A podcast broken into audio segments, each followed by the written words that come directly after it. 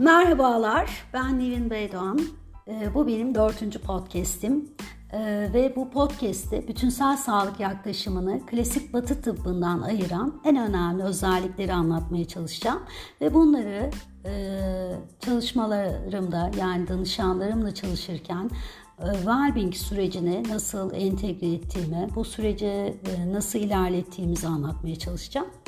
Ee, bütünsel sağlık insanı sadece bedenden ibaret görmez arkadaşlar ve insanın sadece fiziksel beden sağlığı üzerinde durmayıp duygusal, zihinsel, ruhsal e, beden sağlığının da sağlık halinin temel taşları olduğunu kabul eder.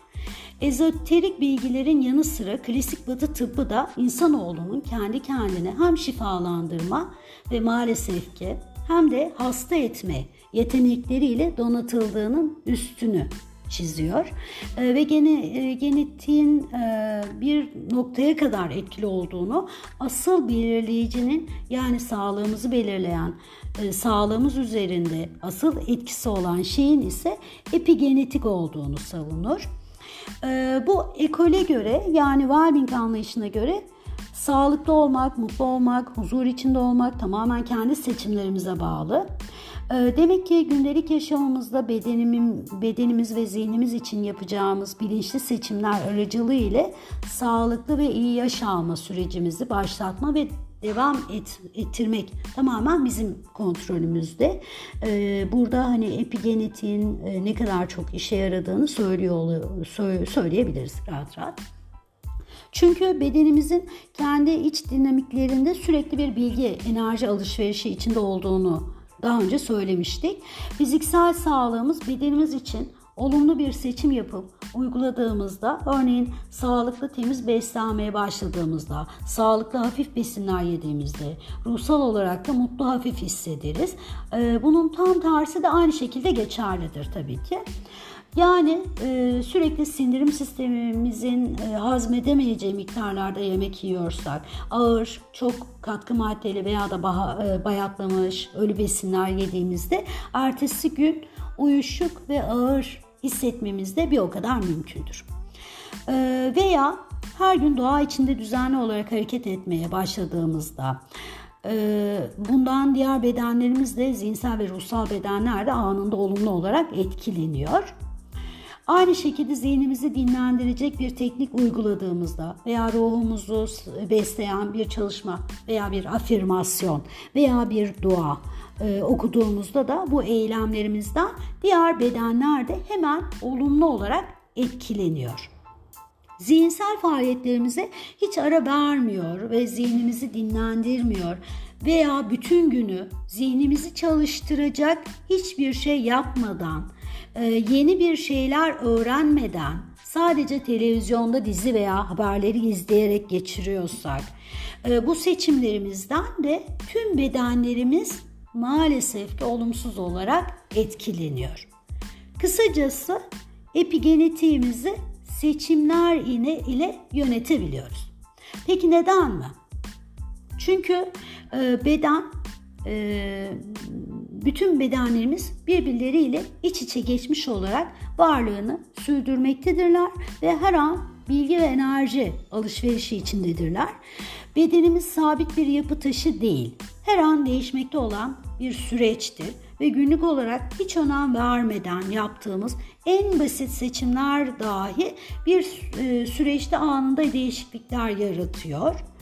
E, burada hani hmm, her şey birbirini etkiliyor diyebiliriz.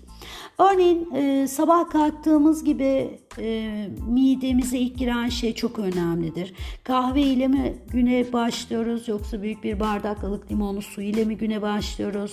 Öğlen e, yemeğine bol katkı maddeli, raf ömrü uzatılmış, ışıl işlem görmüş, sucuklu, sosisli, sandviçli bir e, şeyle mi hani öğüne mi geçiriyoruz? E, veya Yoksa bünyemize, metabolizmamıza uygun bir menü seçimiyle baharat kullanımını da yapıyor muyuz? Bunlar gerçekten epigenetiğimizi etkiliyor. Ee, emin olun sağlıklı beslenmek listelerle ömrünü geçirmek anlamına gelmez. Temiz beslenmek anlamına gelir. 5 ee, dakika da olsa her gün e, burundan alınıp verilen ritmik ve kontrollü bir nefes egzersizi de zihnimizi e, dinlendirmek e, konusunda çok etkilidir. Sinir sistemimizi düzenlemek konusunda çok etkilidir.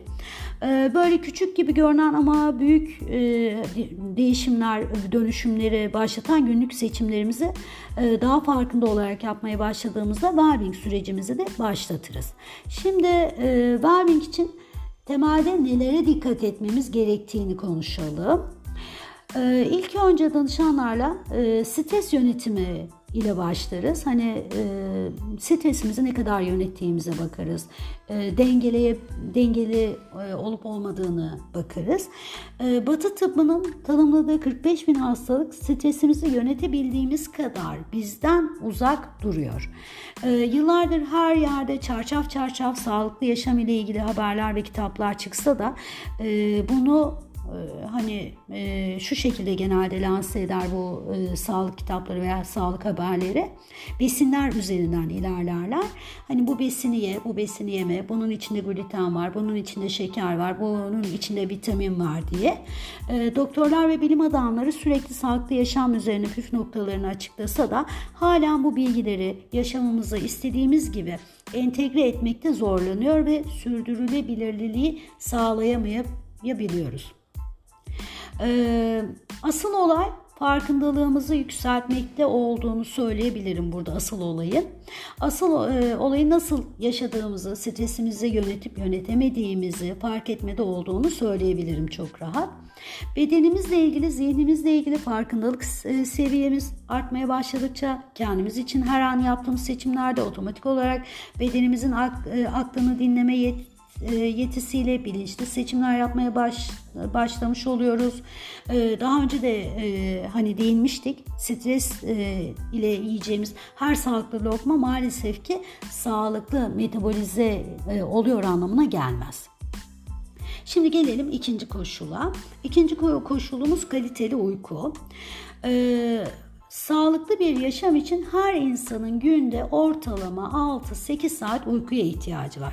Tabii ki uyku süreci kadar e, ne zaman yatağa gidip uyuduğumuz da çok önemlidir. Sağlıklı, mutlu ve denge ancak tabiatın ritimlerine ayak uydurduğumuz zaman kurulabiliyor. Yani güneş doğarken tabiatın uyanmasıyla güne başlamak ve güneş battıktan birkaç saat sonra ortalama 10.30 gece 10.30 civarı yatağa e, hani uyuma e, uyumaya gitmek en sağlıklısı. Çünkü bedenin kendini yenilemesi, toksinleri tahliye ettiği, hücresel yenilemeyi gerçekleştirdiği saatler genelde gece 10.30 ile 4 aralığında gerçekleşiyor e, tabiatın ritimlerine uyum sağlamadan bedenin detoks saatleri dışında uyuyorsak beden kendi tamir mekanizmalarını gerektiği gibi çalıştıramaz.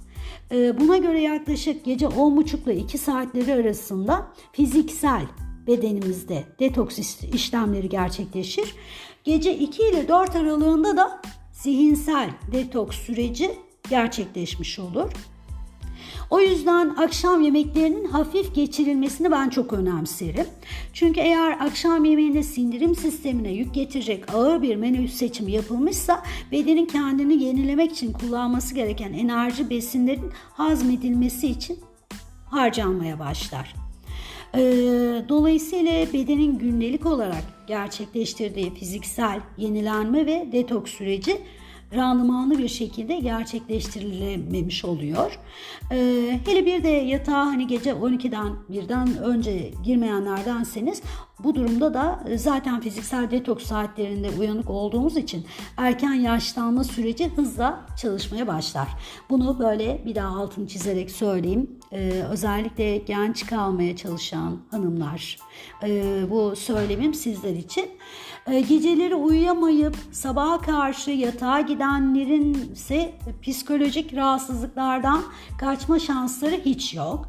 Çünkü zihinsel detoksun gerçekleştiği gece 2 ile 4 saatleri aralığında ayakta olanlar için zihin detoksu ve onunla bağlantılı olan bilinçaltı rahatlaması gerçekleşemiyor. Şimdi gelelim üçüncü e, çalışma şeyimize hani önemsediğimiz üçüncü unsurumuza temiz beslenme ilkeleri. Arkadaşlar burada e, kadim bir deyişten bahsedeceğim. Kadim bir deyişe göre arınma ağızdan başlar. Ağzımızdan içeri giren besinlere ve ağzımızdan çıkan kelimelere dikkat ederek arınmayı bilinçli olarak başlatabiliriz.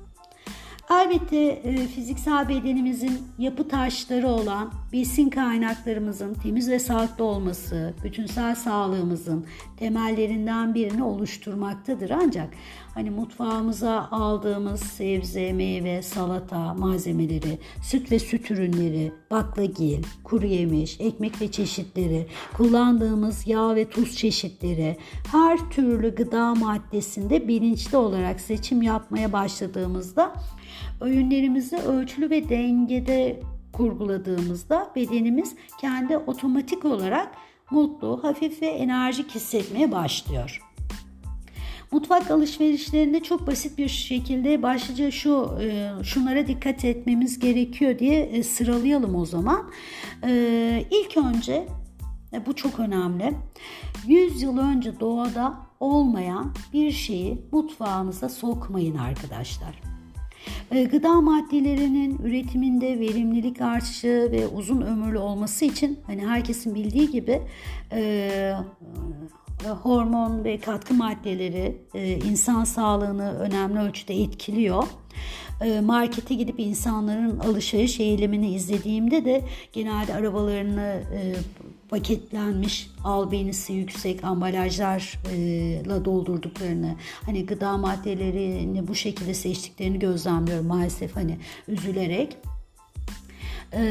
bedeni temizlemesi için ekstra toksit bir madde sokmuş oluyoruz böylelikle.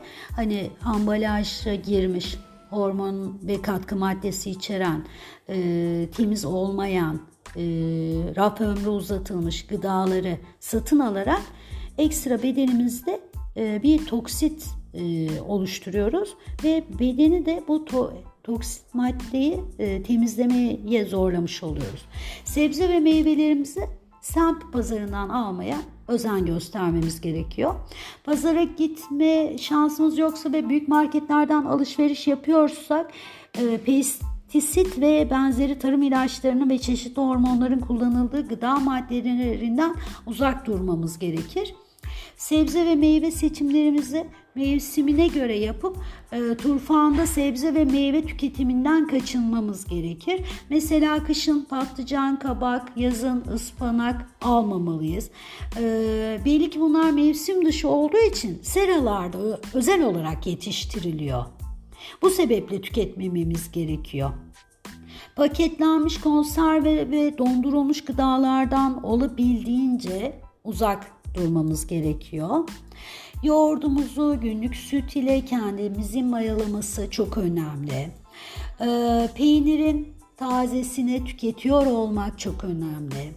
Bir besini olabildiğince doğadaki haliyle tüketmeli. Mesela hani patatesi cips olarak değil de tencere yemeği olarak, fırın yemeği olarak veya haşlanmış püre veya kumpir halinde tüketmemiz önemli.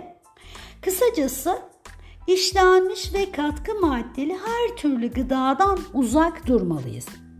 Ee, şekerli ve e, hani meyve konsantreli ve asit içi, asitli içecekleri mümkün olduğunca e, zaten markette başlıyor olay. Satın almamaya da dikkat etmemiz gerekiyor. Ee, bir de arkadaşlar şimdi çok çok önemli bir şey daha söyleyeceğim. Diyabet hastası değilseniz ara öğünleri unutun. Bu gerçekten çok önemli. Ara öğünleri unutun. Üç ana öğün arasında su, çay ve benzeri sıvılar haricinde adeta oruç tutun derim. E, gündelik e, menülerimizde baharatlara düzenli olarak e, yer e, vermemiz gerekiyor. Yemek pişirirken hani e, bu baharatlar nelerdir onları da kısacık sıralayayım. Zerdeçal, kimyon, e, zencefil, tarçın, karabiber, kakule, kişniş gibi e, şeyleri, baharatları mutlaka hani yemekleri pişirirken kullanmanızı öneriyorum. E, gelelim dördüncü kuralımıza. Dördüncü kuralımız da hareket. Olmazsa olmazlarımızdan biri. Atalarımızın dediği gibi işleyen demir ışıldar. Bunu hepimiz duymuşuzdur. Sağlıklı ve iyi bir şekilde yaşamak için bedenimizi her gün düzenli olarak hareket ettirmek e, çok büyük önem taşıyor bedenimize. Yapılan klinik araştırmalara göre düzenli egzersizin yaşlanmada başlıca belirtileri olan kas ağırlığı, e, ağırlığı, kas gücü kondisyon, kemik yoğunluğu ve kolesterol üzerinde ciddi olumlu etkisi olduğu kanıtlanmış. E, düzenli egzersiz sadece fiziksel bedeni genç tutmakla kalmıyor. Ayrıca zihinsel faaliyetleri de e, dinç tutarken psikolojik olarak da denge ve mutluluk sağlıyor. E, fiziksel bedeni ideal olarak çalıştırma programı genelde 3 e, aşamalı olarak yürütülüyor. E, beni tanıyanlar bilir ben 9 yıl spor salonu işlettim ve e, hani antrenörlük anlamında, egzersiz anlamında da e, yetkinliğim var. E, bunu kısacık e, anlatmakta fayda görüyorum. E, esneme hareketleri, kardiyovasküler kondisyon ve kas gücünü arttırmaya yönelik çalışmalar yapmak gerekiyor. Ve haftada 3-4 gün yarım saatinizi ayırarak bu farklı egzersiz, egzersiz çalışmalarını yaşamımıza entegre edebiliriz. Faydalarını çok hızlı bir şekilde deneyimlemeye başlarız.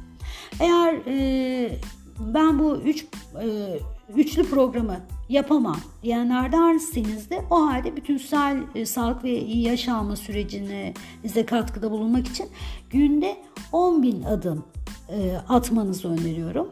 Yürüyüşlerinizde kapalı mekanlardan ziyade doğa içinde yapmanızı da ekstra öneririm. Ee, şimdi beşinci e, koşulumuz sindirim sistemi sağlığı. Sindirim sistemimizi mutlu etmeliyiz arkadaşlar. Mutluluk hormonu serotoninin %85-95'inin kalın bağırsak duvarlarında salgılandığını hala bilmiyorsanız hemen sindirim sisteminizle e, daha iyi ilişkiler kurmaya başlayın derim. Ee, ikinci beynimiz olarak adlandırılan sindirim sistemimiz fiziksel ve duygusal durumumuzun ana belirleyicisidir. Peki sindirim sistemimizin mutlu olup olmadığını nasıl anlayabiliriz? Her gün düzenli, konforlu bir şekilde tuvalete çıkıyor muyuz? Yoksa iki günde bir, hatta bazen üç günde biri buluyor mu tuvalete çıkmak? Tuvaletinizi yap, yaptıktan sonra bağırsaklarınızda tamamen boşalmış ve hafiflik hissini deneyimliyor musunuz? Yoksa tuvalete gittikten sonra ha e, hani girdikten çıktıktan sonra yeterince bağırsakların boşalmamışlık hissi devam mı ediyor? E, her gün en az e, bir defa genelde sabahları kalktıktan sonra e, yarım saat içinde konforlu bir şekilde tuvalete gidiyor ve hafiflediğinizi hissediyorsanız sindirim sisteminiz düzenli ve sağlıklı olarak çalışıyor anlamına gelir. Bu arada sindirim sistemimizde sadece yediklerimiz sindirilmiyor.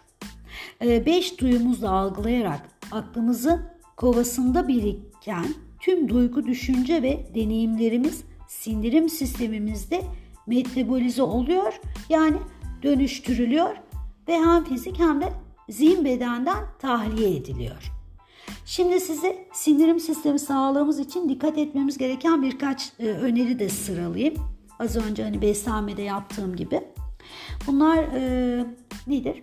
Hiçbir öğünde tıka basa ölçüsüzce yememeliyiz. Muhakkak kendimizde e, hazım için gerekli olan e, bir boşluk alanı bırakmamız çok önemli. Özellikle e, akşam yemeklerinden sonra işlenmiş şekerli hiçbir şey tüketmememiz çok önemli. Soğuk sıvı gıdalardan e, uzak durmamız çok önemli. Bunları hani e, ilerleyen podcastlerde beslenmeyi konuşurken neden soğuk gıdaları tüketmememiz gerekiyor? Niye hani yemeklerden yarım saat önce, yemeklerden e, iki saat sonra e, su içmememiz gerektiğini e, bilimsel olarak araştırmaları yapılmış bunların anlatıyor olacağım. Gün boyunca yudumlayarak yavaş yavaş yudum yudum sıcak su içmenin metabolizmayı nasıl çalıştırıyor olmasını olduğunu bilmemiz gerekiyor. Sindirim sistemini çalıştırmak ve dengelemek için de e, bir de meditasyon çok önemli. E, meditasyonu da tabii ki e, hani birazdan kısacık bahsedeceğim ama bunu da e, ilerleyen podcastlerde detaylı bir şekilde anlatacağım. Şimdi gelelim 6. koşulumuza. E, doğru nefes almanın ve nefes tekniklerinden faydalanmanın önemi. İlk ana prensip burunu kullanıyoruz arkadaşlar. Burun. E, gündelik yaşamımızda ağzımızı kullanmıyor iken yani konuşmuyor, yemek yemiyor, şarkı söylemiyor veya fiziksel efor sarf ettiren bir egzersiz yapmıyorken nefesi sadece burnumuzdan alıp vermemiz çok önemlidir. Ee, nefes insan bedenindeki birincil detoks sistemidir ve doğru kullanıldığında hem fiziksel hem zihinsel hem de ruhsal bedenlerimizde denge, canlılık, huzur, neşe ve sağlık yaratır. Ee, nefesi e, sonraki podcastlerimde uzun uzun yine detaylı bir şekilde anlatacağım. Bu sebeple nefesle ilgili de şimdilik söyleyeceklerim bu kadar. Ee, yedinci koşulumuz e, sevgi ve şefkat dolu ilişkiler. Yalnızlık, izole ve sevgi unsurları barındırmayan bir yaşam hızlı yaşlanmayı beraberinde getiriyor arkadaşlar. Hayattan zevk almak için paylaşmak şarttır. Ee, Uluslararası Araştırma e, Kuruluşu Gallup'u duymuşsunuzdur. Gallup'un yapmış olduğu bir araştırmaya göre insanların hayatları boyunca kendilerini en mutlu hissettikleri anlar e, sorulmuş ve bu anlar sorulduğunda e, ankete katılan herkes tarafından istisnasız başka birinin varlığı esnasında yaşanılan anlar olarak tanımlanmış. Demek ki mutluluğun paylaştıkça çoğaldığı, hayatımızı yönlendiren en büyük gerçeklerden biri. Her yaşta insanlarla iletişimde kalarak yeni arkadaşlıklara açık olmalıyız. Unutmamalıyız ki duygusal açıdan hiçbir kitap ya da hiçbir televizyon programı bir insanla etkileşim içinde olmanın yerini asla tutamaz. Zaten yapılan bilimsel araştırmalara göre bütünsel sağlık ve iyilik halinin sağlanmasındaki en önemli maddelerden biri de heyecanını paylaşacak insanları bularak haftanın 4 e, haftada 4 saat gönüllü olarak sosyal programlara, sivil toplum kuruluşları ve benzeri programlara, çalışmalara katılıyor olmakmış. Bu araştırmaların buldu. Şimdi gelelim 8 koşulumuza. Sekizinci koşulumuz zihninizi genç ve dinç tutun. Bununla ilgili hani çalışmalarda mutlaka danışanlarımla e, Webbing e, çalışırken bunun üzerinde de çok dururuz. E, burada da Vedik bir atasözünü çok seviyorum. Bunu sizinle paylaşmak istiyorum. Ölümsüzlüğün sırrı zihninizdeki sınırsız esneklikte saklıdır der Vedik bir atasözü. Bilincimizde bu esneklik ve sınırsızlığı uyandırıp geliştirdiğimizde her an kendimizi yeniliyor ve yaşlanma sürecini tersine çeviriyor. Dinç, genç ve taze bir zihne sahip oluyoruz. Daha fazla sağlığın, daha çok tıbbi müdahaleyle e, değil de daha sağlıklı bir yaşam tarzı, daha fazla barış ve iç huzuru, daha pozitif bir yaşam algısı, daha sağlıklı bir çevre, daha kontrollü nüfus artışı ve kentleşme, daha temiz bir çevre, daha iyi yaşam koşullarıyla kazanılabileceğini kabul etmemiz gerekiyor. Ee, şimdi e, gelelim en önemli e, koşula yani meditasyon yapmaya. İş hayatımızda, okul hayatımızda, özel hayatımızdaki artmış sorumluluklar, gelecek kaygısı, geçim kaygısı gibi problemler hem vücut yorgunluğuna hem de yoğun strese neden olabiliyor. Ee, geçmişe oranla insanların daha çok stres e, yaşadığını ve e, buna bağlı olarak da bazı hastalıkların arttığını da e, söylüyoruz. Yani bunu genelde her yerden duyuyoruz. E, fibromiyalji, irritable bağırsak sendromu gibi altta organik bir neden yatmayan hastalıkların en büyük kısmı stres kaynaklı ortaya çıkabiliyor. Ee, durum böyleyken insanlar yaşadığı stresi azaltmak için medikal destek alabilirler e, veyahut da yoga, meditasyon gibi yöntemlere başvurabilirler. Ee, kökeni, kökeni yüzyıllar öncesine dayanan meditasyon özellikle son yıllarda stresi azaltmak için e, sıkça başvurulan bir yöntem arkadaşlar. Düzenli yapılan meditasyonu kişinin beyin dalgalarını etkilediği nörolojik görüntüleme yöntemleri sayesinde kanıtlanmış. Yapılan çalışmalarda meditasyonun yüksek kan basıncını düzenlediği, kalp atım hızını düşürdüğü ve bunların sonucunda kalp damar hastalıklarında hastalık seyrini düzeltici etkisi olduğu, nörolojik incelemelerde beynin bilişsel, duysal kısmını aktifleştirdiğini, kasların gerilimini ve stres seviyesini azalttığını gözlemlemişler.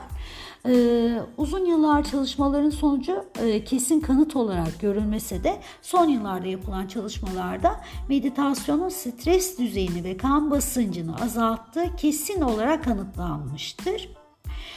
Ee, meditasyonla ilgili de söyleyeceklerim bu podcast için bu kadar olsun. İlerleyen podcastlerde zaten e, neden yapmamız gerekiyor, e, şeyleri, faydaları nelerdir bunları detaylı bir şekilde anlatıyor olacağız.